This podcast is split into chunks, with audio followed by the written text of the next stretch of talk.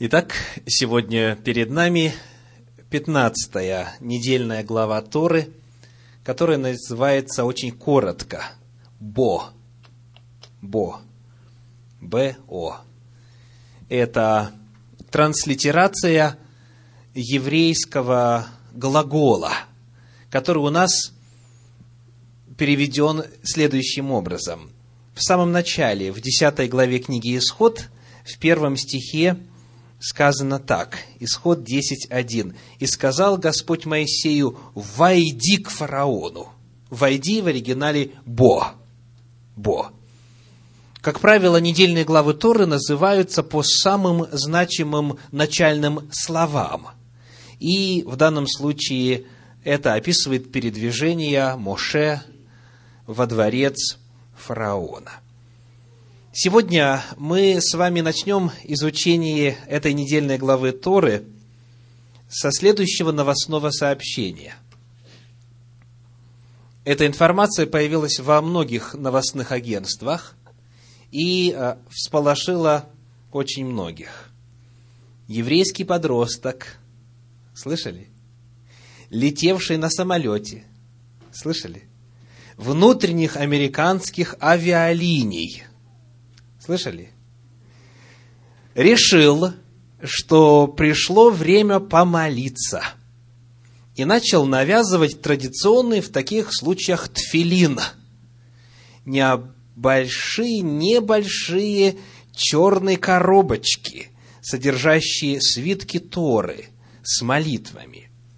Сидящая в соседнем кресле американка, американка, напуганная постоянно повторяющимися паническими сообщениями о терроризме на авиалиниях и никогда не видевшая подобных амулетов, решив, что у парня внутри коробочек взрывчатка, вызвала панику на борту самолета.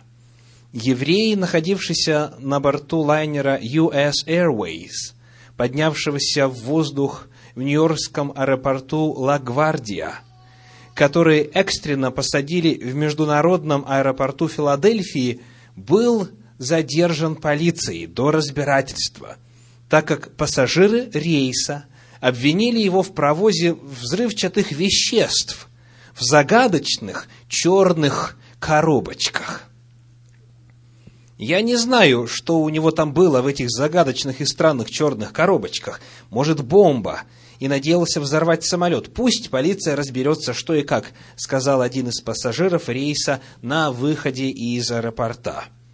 Экипаж самолета принял решение об экстренной посадке после того, как несколько пассажиров запаниковали, увидев, как подросток натягивает филин для совершения молитвы. 17-летний Калиб Лейбовиц, его сестра Далия и бабушка направлялись из Нью-Йорка в Луивиль, штат Кентукки. У трапа самолета напуганного подростка поджидали агенты ФБР с собаками. Мы вылетели в 7.25 утра, и мой внук не успел помолиться. Что вы прикажете ему делать? Эти люди совсем с ума посходили со своей паникой, говорит бабушка несостоявшегося террориста. Итак, в действительности, некоторое время назад очень многие об этом говорили. Кто-то удивлялся просвещенности, не скажу по-другому, степени просвещенности той, которая летела рядом с парнем. Кто-то удивлялся несвоевременности размещения тфилина.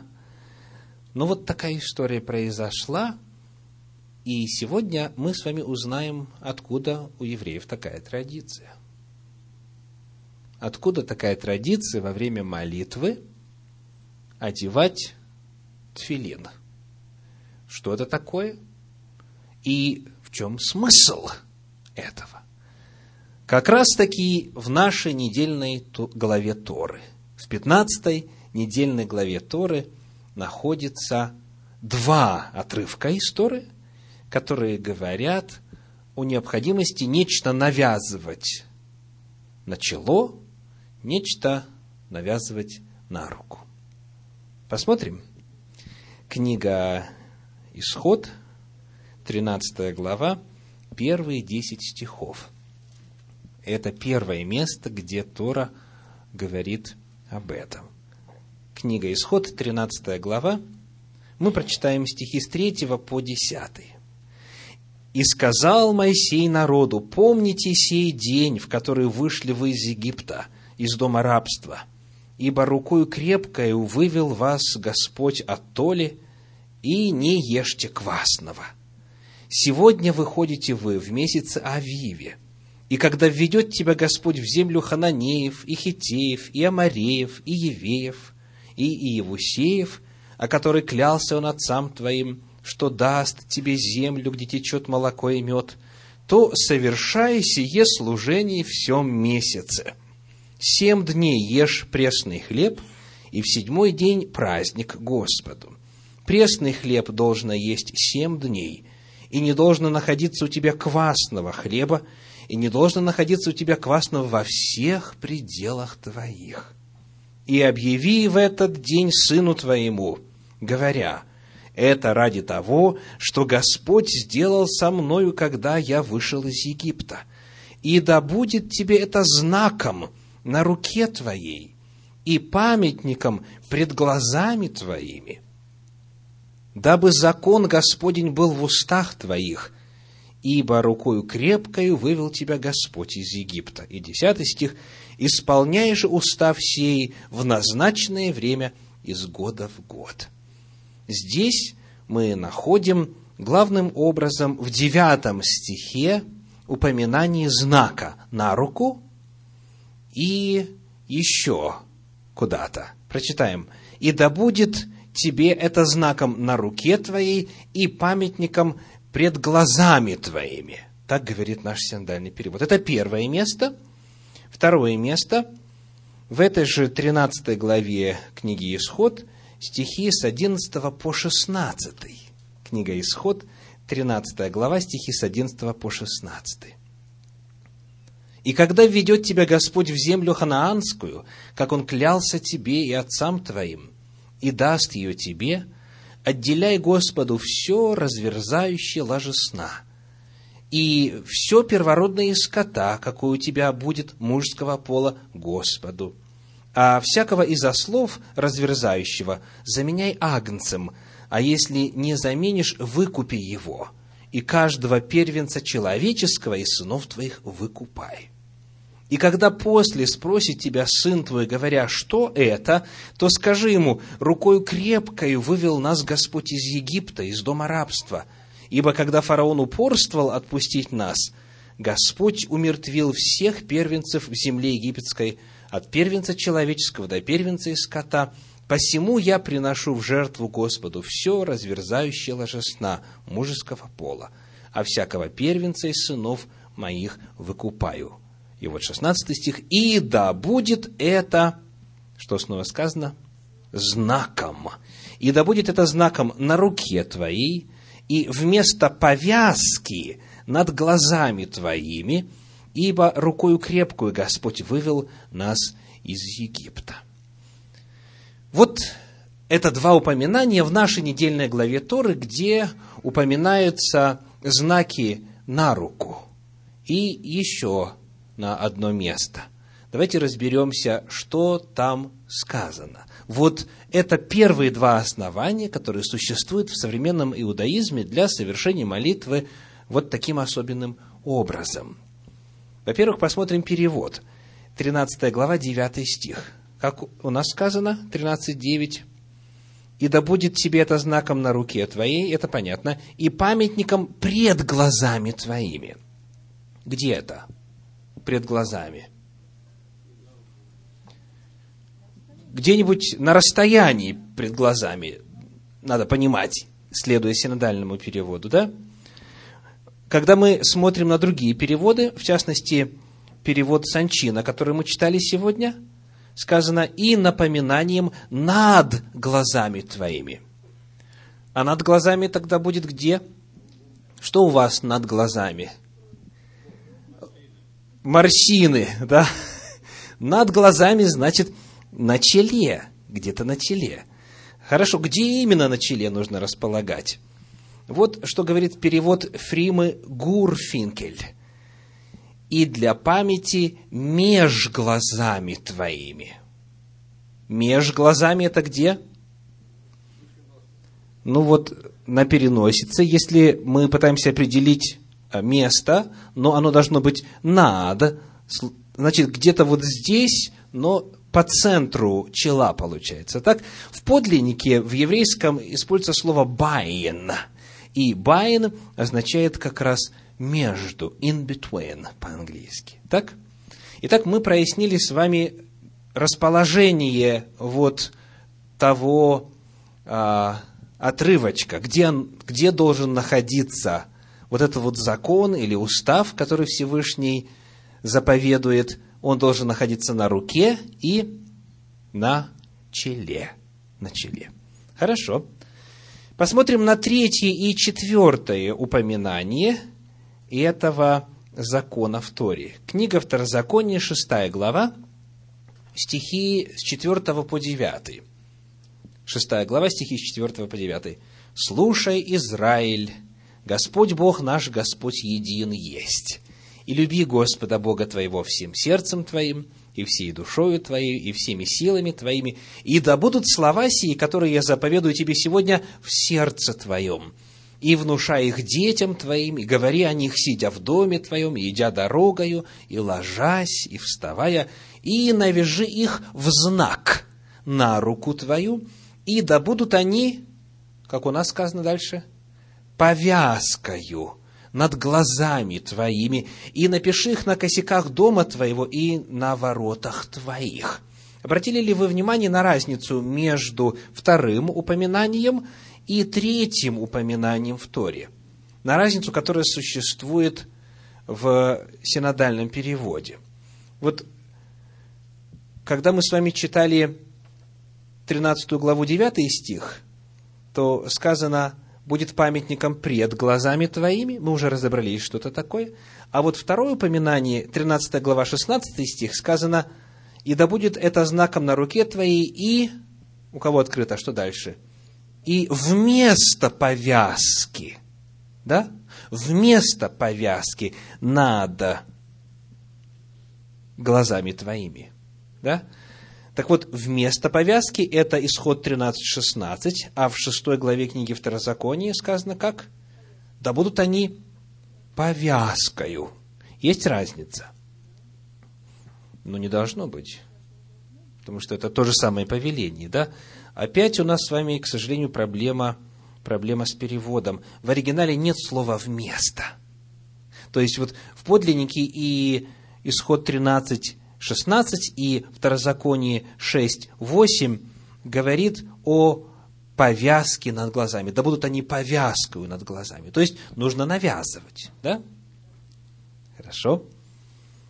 И последнее, четвертое место, это Второзаконие 11 глава, стихи с 13 по 21. Второзаконие, глава 11, стихи с 13 по 21. Если вы будете слушать заповеди мои, которые заповедую вам сегодня, любить Господа Бога твоего и служить Ему от всего сердца вашего и от всей души вашей, то дам земле вашей дождь в свое время, ранний и поздний, и ты соберешь хлеб твой, и вино твое, и елей твой, и дам траву на поле твоем для скота твоего, и будешь есть и насыщаться. Далее, читаю 18 стих. Итак, положите сие слова мои в сердце ваше и в душу вашу, и навяжите их в знак на руку твою, и да будут они повязкою над глазами вашими, и далее. Итак, вот это четыре места в Торе, которые говорят о знаке на руку, о знаке на чело и о необходимости навязывать, повязывать эти слова на соответствующие указанные места. Ну что ж, давайте будем разбираться, о чем эти слова, о чем эта заповедь. Первый вопрос, конечно же, звучит так. Буквально надо это понимать или Символически это надо понимать. То есть, что означает навязать на руку, навязать на чело?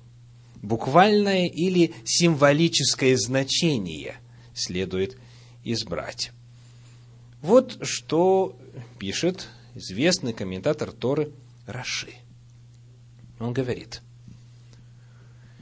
«Исход из Мицраима, из Египта, будет тебе знаком на твоей руке и для памяти меж глазами твоими, чтобы ты записал эти изречения и повязал их на голову и на руку. Комментарий Санчина пишет так.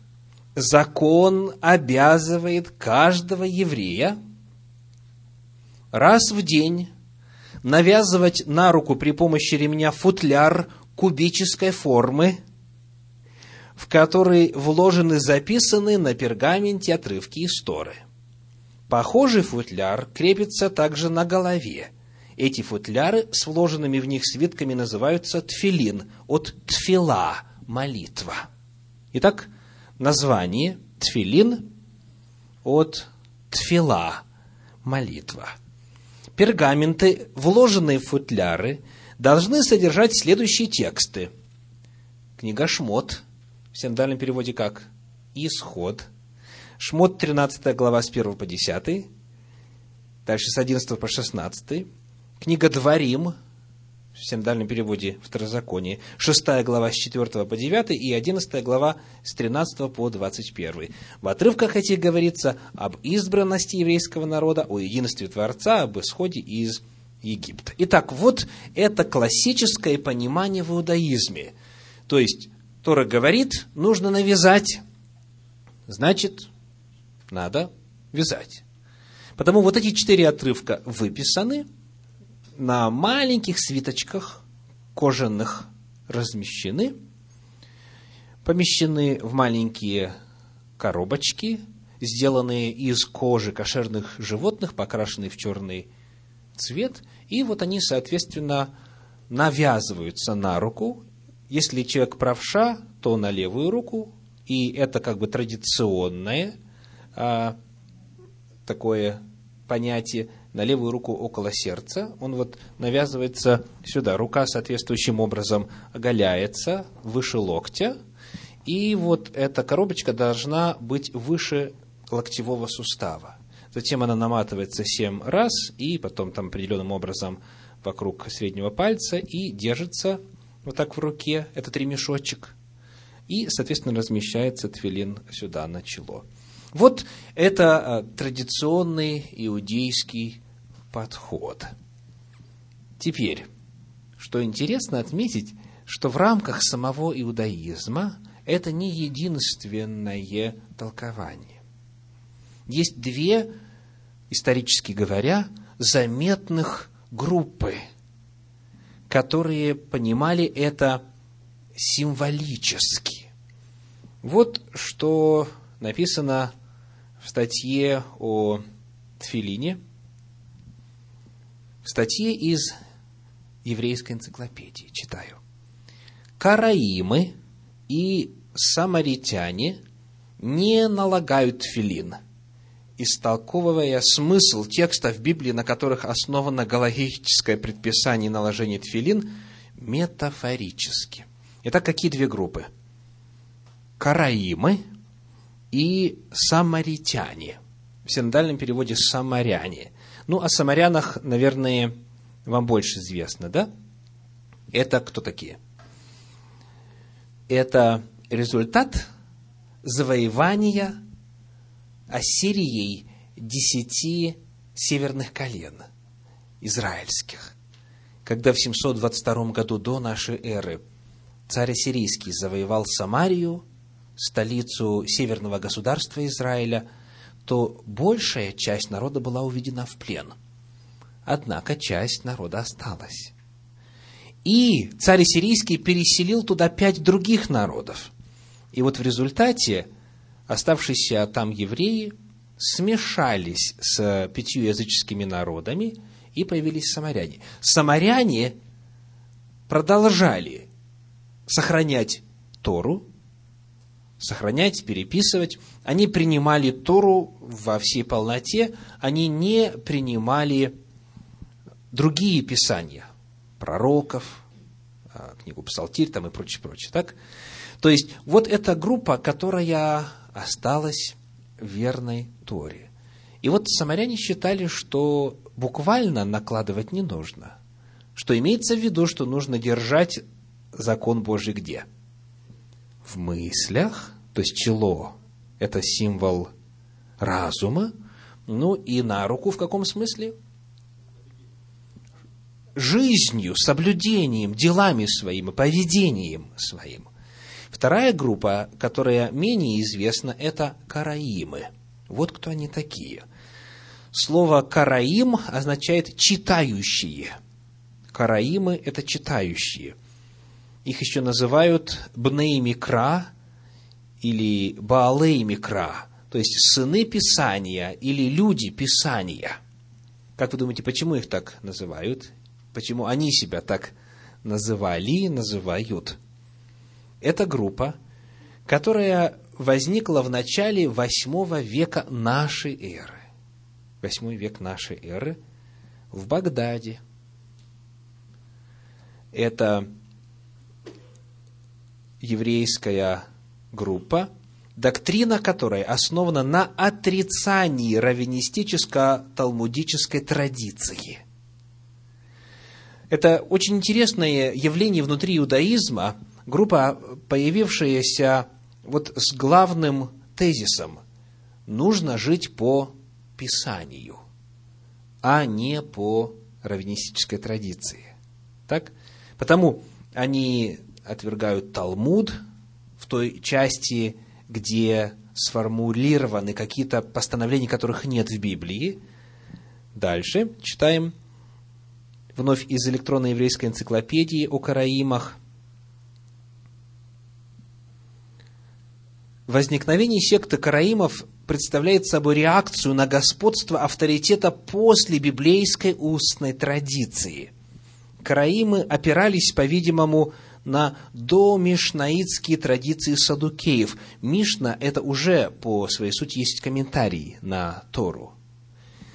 И заявление, которое делали караимы, заключалось в том, что нужно жить понятиями, постановлениями, которые были до появления и до кодификации устной традиции. Вместе с тем, дальше пишет статья, в караимстве можно видеть продолжение традиции еврейского сектанства, одним из древнейших памятников которого являются свитки Мертвого моря. А кто там жил? У, мор... у Мертвого моря какая группа? Есеи, верно. Есеи – это третий, второй, первый век до нашей эры. Вот в этом периоде точно засвидетельствовано их существование. Так вот, их позиция тоже заключалась, и в этом Есеи и Караимы схожи, заключалась в следующем. Хотя преемственность между Караимами и Есеями точно не доказана, обе эти группы в иудаизме характеризуют отказ от устной традиции и обращение к Библии как единственному руководству в повседневной жизни. Да, Талмуд они не принимают вот не в том смысле, что весь ну, если говорить о Есеях, то Талмуда не было тогда, да, а вот о Караимах они Талмуд не принимают как авторитетный источник в тех местах, где есть уже такие сверхбиблейские или постбиблейские заповеди, что в Талмуде очень много а, очень хороших, красивых, глубоких пояснений, объяснений сути Торы и Священного Писания. Так вот, Дальше, говорит электронная еврейская энциклопедия, сторонники метафорического истолкования вот этих заповедей были и среди закона учителей, то есть из тех, кто принадлежал как бы вот к основному руслу иудаизма. Однако этот подход не привился ни в Галахе, ни в еврейской традиции. Итак, внутри самого иудаизма на вот эти четыре отрывка которые есть два взгляда – превалирующим стандартным, классическим стал взгляд, при котором на самом деле нужно наматывать в коробочках вот эти четыре отрывка из Торы. Однако существовал и до сих пор существует и другой взгляд, менее распространенный, о том, что речь здесь идет о памяти, во-первых, о том, чтобы закон был в голове, в сознании, и человек должен был на уровне мировоззрения с ним соглашаться, и также он должен быть на руке, то есть нужно действовать в соответствии с этим законом. Итак, мы с вами рассмотрели первый вопрос, буквальное толкование или символическое толкование этих заповедей. Вам что больше нравится?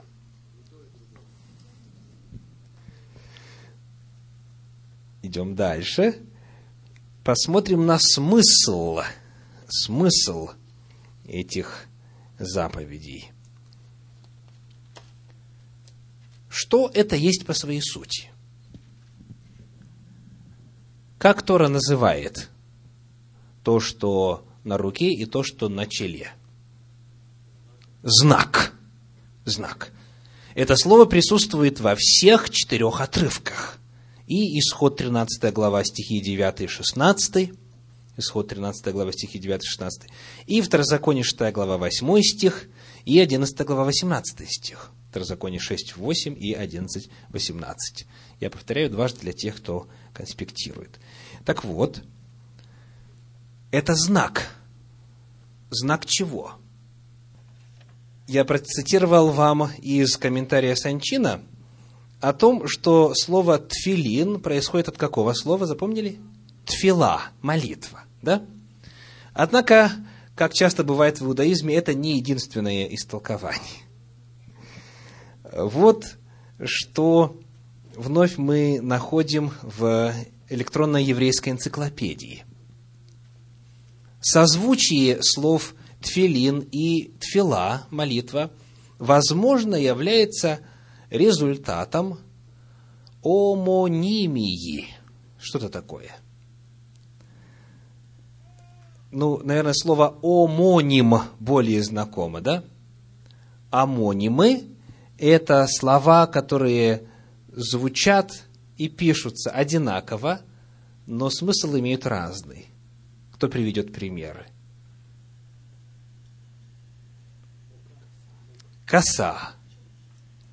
Коса. Например, девичья коса и какая-нибудь сельскохозяйственная коса. Так, еще. Колено, да? Колено, чашечка, э, муфта, и так далее. То есть, это слова, которые пишутся одинаково, звучат одинаково, но понимаются, истолковываются по-разному. Потому, потому есть точка зрения, что вот созвучие слов тфилин и тфила, возможно, является результатом омонимии.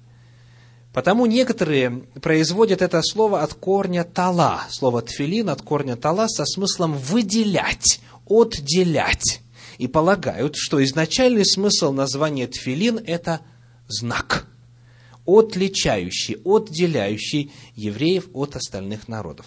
То есть, тфилин – это знак, или есть еще одно слово в синодальном переводе – знамение. Да? Это, это то, что выделяет, то, что отделяет от остальных.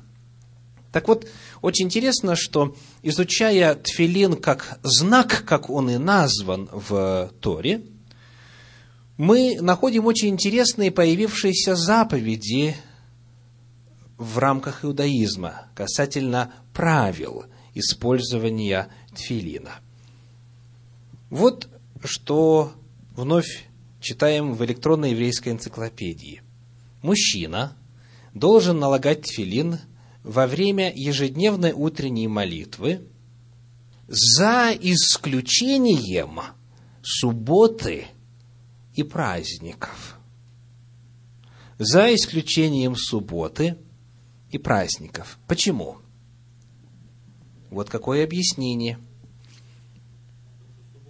Согласно Талмуду, тфилин не налагают в субботние и праздничные дни потому, что тфилин называют знаком. Да? или знамением, а суббота сама является знаком. И в Талмуде приводится книга Исход, 31 глава, 17 стих. Давайте прочитаем. Исход 31, 17. Это, ну я прочитаю 16 и 17, чтобы был контекст. «И пусть хранят сыны Израилевы субботу, празднуя субботу в роды свои, как завет вечный.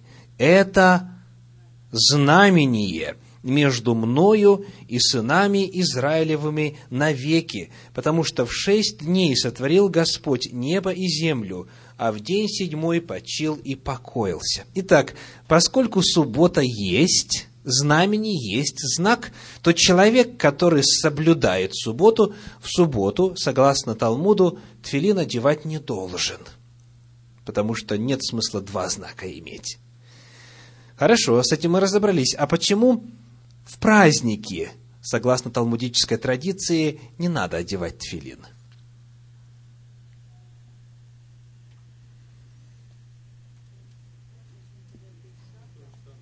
Давайте посмотрим на книгу пророка Иезекииля, 20 главу. Иезекииля, 20 глава, стихи с 10 по 12 и 20. Книга пророка Иезекииля, 20 глава, стихи с 10 по 12 и 20.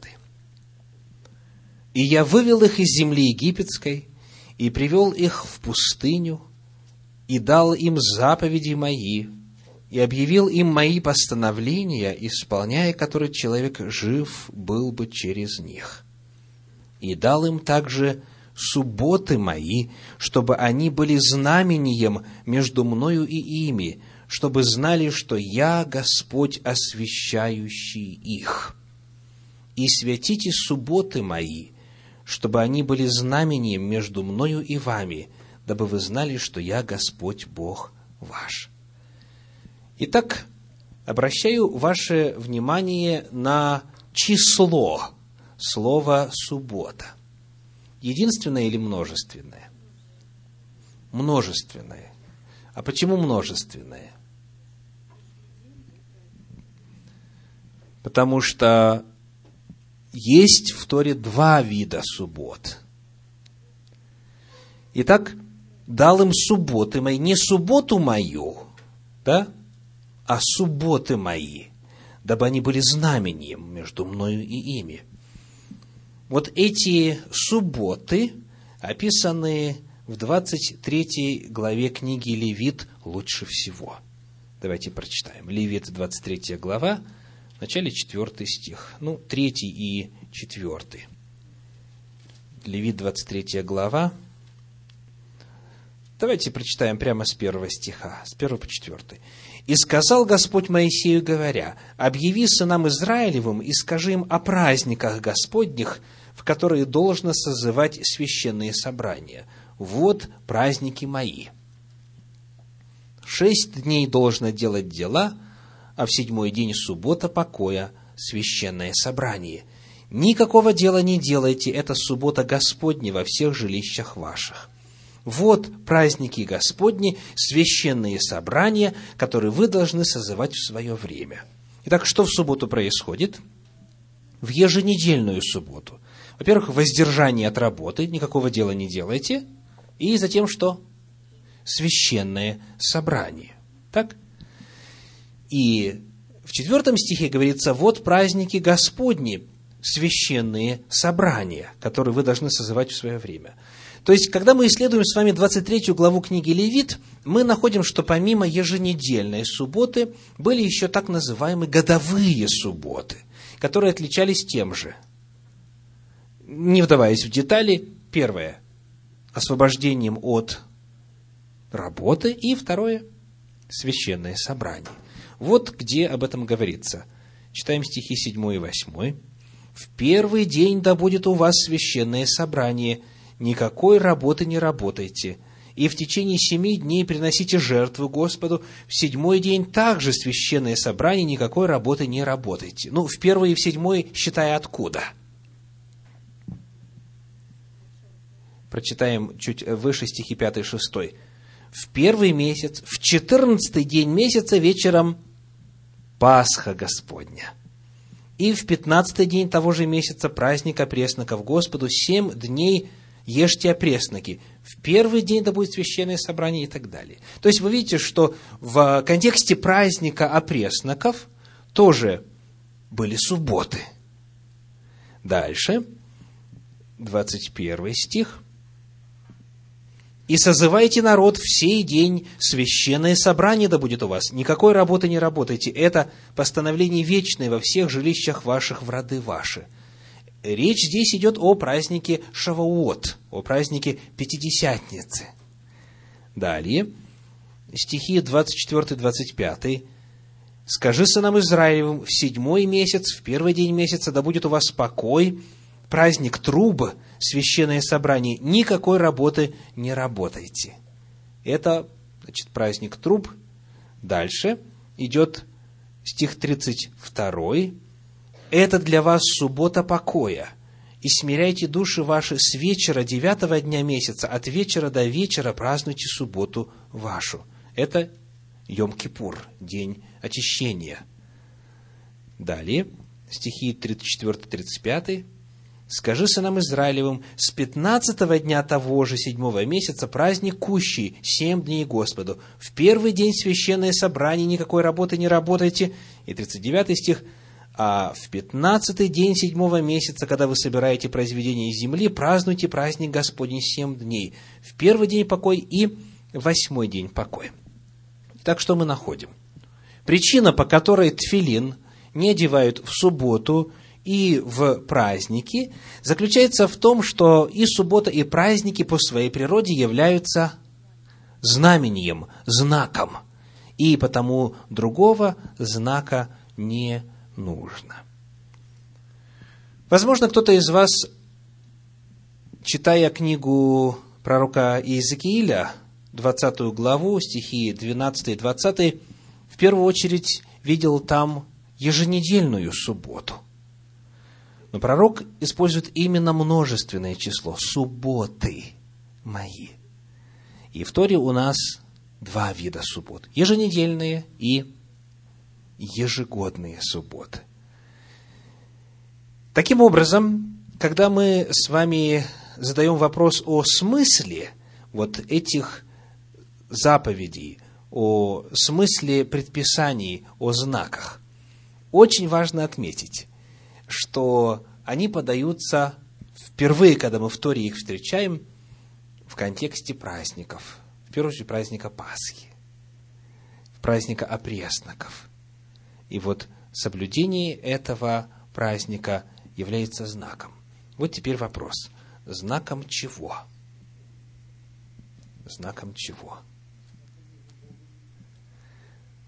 Согласно пророку Иезекиилю, совершенно определенно. Знамение между мною и вами. То есть, это знамение принадлежности. Знамение принадлежности. В свою очередь, какова главная вещь шаббата – Какова главная весть субботы? Главная весть о том, что Бог нечто в прошлом сделал, правда? Помни день субботний, чтобы светить его, ибо, потому что в шесть дней создал Господь и в седьмой почил. То есть, шаббат – это знак, это знамение, знамение Божьей деятельности. Божьих дел. А праздники, что такое? То же самое. Пасха – это знак избавления из рабства, уже совершившегося и того, который еще совершится в будущем. Все праздники Господни, все ежегодные шаббаты, они тоже являются, по сути своей, знамением Божьей деятельности, Божьих спасительных деяний. Потому, если человек живет вот в этом ритме, он самому себе и всем окружающим напоминает о Боге в первую очередь. К сожалению, очень часто эти праздники воспринимаются как исключительно еврейская традиция. В общем-то, как и, и шаббат тоже воспринимается как исключительно еврейская традиция. То есть, иудеи, верующие или неверующие, знают, что вот суббота – это наше. Праздники, да, Пейсах – это наше, там и так далее, и так далее. А что эти времена особые говорят о Всевышнем и каков их смысл, об этом, к сожалению, далеко не все знают. Но важно помнить, что вот эти дни, эти праздники, они измеряются не сами собою, потому что они только что знак. А знак, смысл знака, смысл знамения заключается не в самом знамении. Ну, вот, например, слово «знамя» однокоренное. Большой ли смысл в куске материи, выкрашенной там в полосочку со звездочками или там в три полоски разными цветами? Это всего-навсего материя и краска, правда? Но это знак, указывающий на нечто превосходящее по смыслу, по значению, по значимости просто эту материю. Обручальное кольцо – это несколько граммов золота или латуни или чего там еще, да? Пару блестяшек еще к тому же у кого-то, да? Это можно измерить, допустим, ну, в сотнях, в тысячах долларов. Но то, на что это обручальное кольцо указывает, намного ценнее. Важно помнить, что говорим ли мы о субботе, говорим ли мы о праздниках – главный смысл не в них, не в субботе, не в праздниках, а главный смысл в том, чтобы, входя вот в это особое время, помнить, знамением чего это является. К сожалению, есть очень много людей и среди ортодоксальных иудеев, и среди ортодоксальных адвентистов, прочих субботствующих, которые настолько твердо стоят на святости субботы, например, что забыли знаменем чего она является. Ну вот иллюстрация. Есть традиция в Иерусалиме в шаббат бросать камни в едущие автомобили – Хорошая традиция.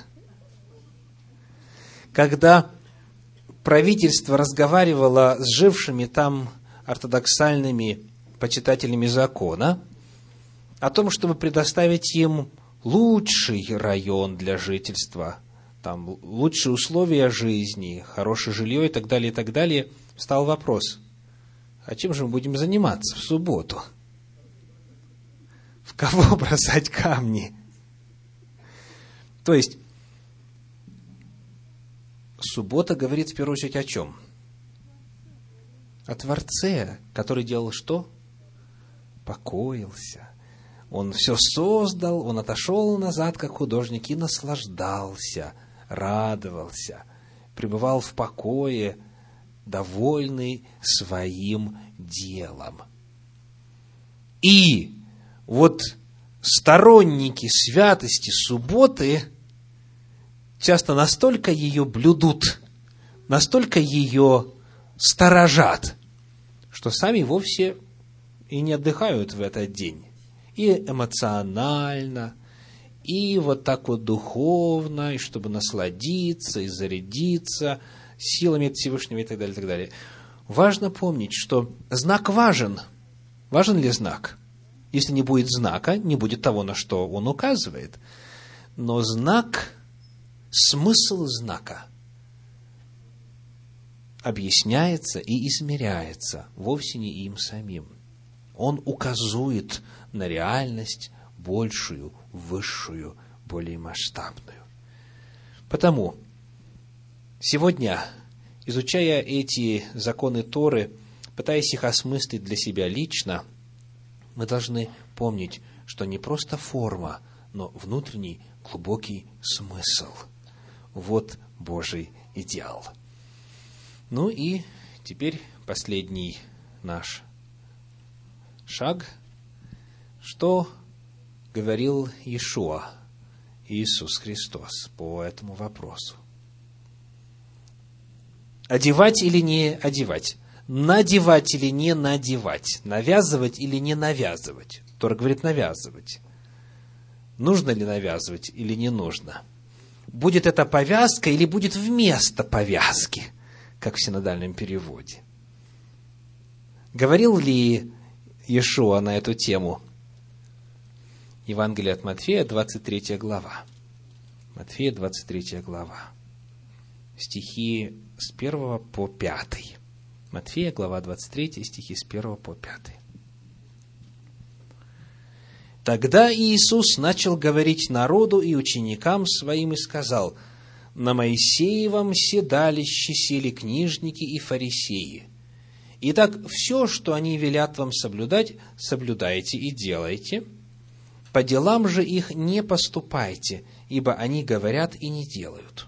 Связывают бремена тяжелые и неудобоносимые, и возлагают на плечи людям, а сами не хотят и перстом двинуть их» все же дела свои делают с тем, чтобы видели их люди, расширяют хранилища свои и увеличивают воскрилия одежд своих.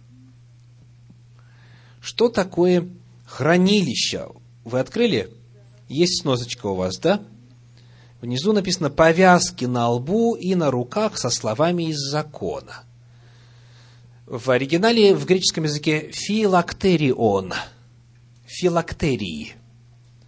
Это название тех же самых тфилин. Так вот, что делали фарисеи времен Христа? Расширяли, то есть увеличивали размер этих коробочек. Так, а стандартный размер 2 э, сантиметра от 2 до 4, да? Вот такая маленькая коробушечка – а они эти хранилища делали настолько заметными, ну, скажем, утрируя, кирпич на лоб привязывали, чтобы было совершенно видно, что закон у него между глазами основательно размещен, да? Вот, и то же самое на руку. Так вот, а воскрелье одежд своих уж заодно объясним, что такое воскрелье одежд своих – да, вот э, то, что сейчас на мне, это талит, это покрывало, и смысл его не в, не в нем самом, а в том, что на углах есть цицит, кисточки. Э, цицит – это заповедь из Торы, из книги числа, из 15 главы. Так вот, что они делали? Они, сказано, увеличивают воскрелье одежд своих. То есть, делали эти кисти длиннющими – и этот талит такой, что в него можно было всю семью завернуть. То есть, чтобы показать, что вот Тора их, закон Господень их объемлет вообще полностью на все 250%. То есть, вот это такая, знаете, показная религия, чтобы все было правильно, чтобы все было праведно. Конечно же, а, христианам, которые и здесь присутствуют, и слушать будут эту запись, кажется, что они-то, естественно, далеко уже от э, этих фарисеев. Но не тут-то было. Не тут-то было. У христиан свои старцы есть, и свои воскрилия, и свои филактерии. Вот эта зацикленность на внешнем, на форме, примеров достаточно, не будем тратить время для того, чтобы это все иллюстрировать. Так вот, Иисус Христос за тфилин или против? Не сказано. Он обличает тех, кто этим себя пытается поднять над другими. В, во время Иешуа Гамашех, во время Иисуса Христа тфилин уже использовался. То есть он э, известен по крайней мере, у кого? Вы уже должны это знать. У Есеев. У Есеев, которые на эту тему считали, что тфилин не обязателен. Да? А вот фарисеи, которые э, с ними были не согласны, считали, что обязательно. То есть тфилин уже за несколько веков до времени Иисуса Христа существовал и был практикой. И вот это единственное место в учении э, Иисуса Христа, где он эту тему поднимает. И он не говорит делать или не делать, а он говорит о том, чтобы не следовать примеру фарисеев, которые делают это вообще не с той целью. Итак, вот сегодня история, начавшаяся в самолете, который вылетел из аэропорта Лагуардия, и завершается она 23 главой Евангелия от Матфея. Аминь.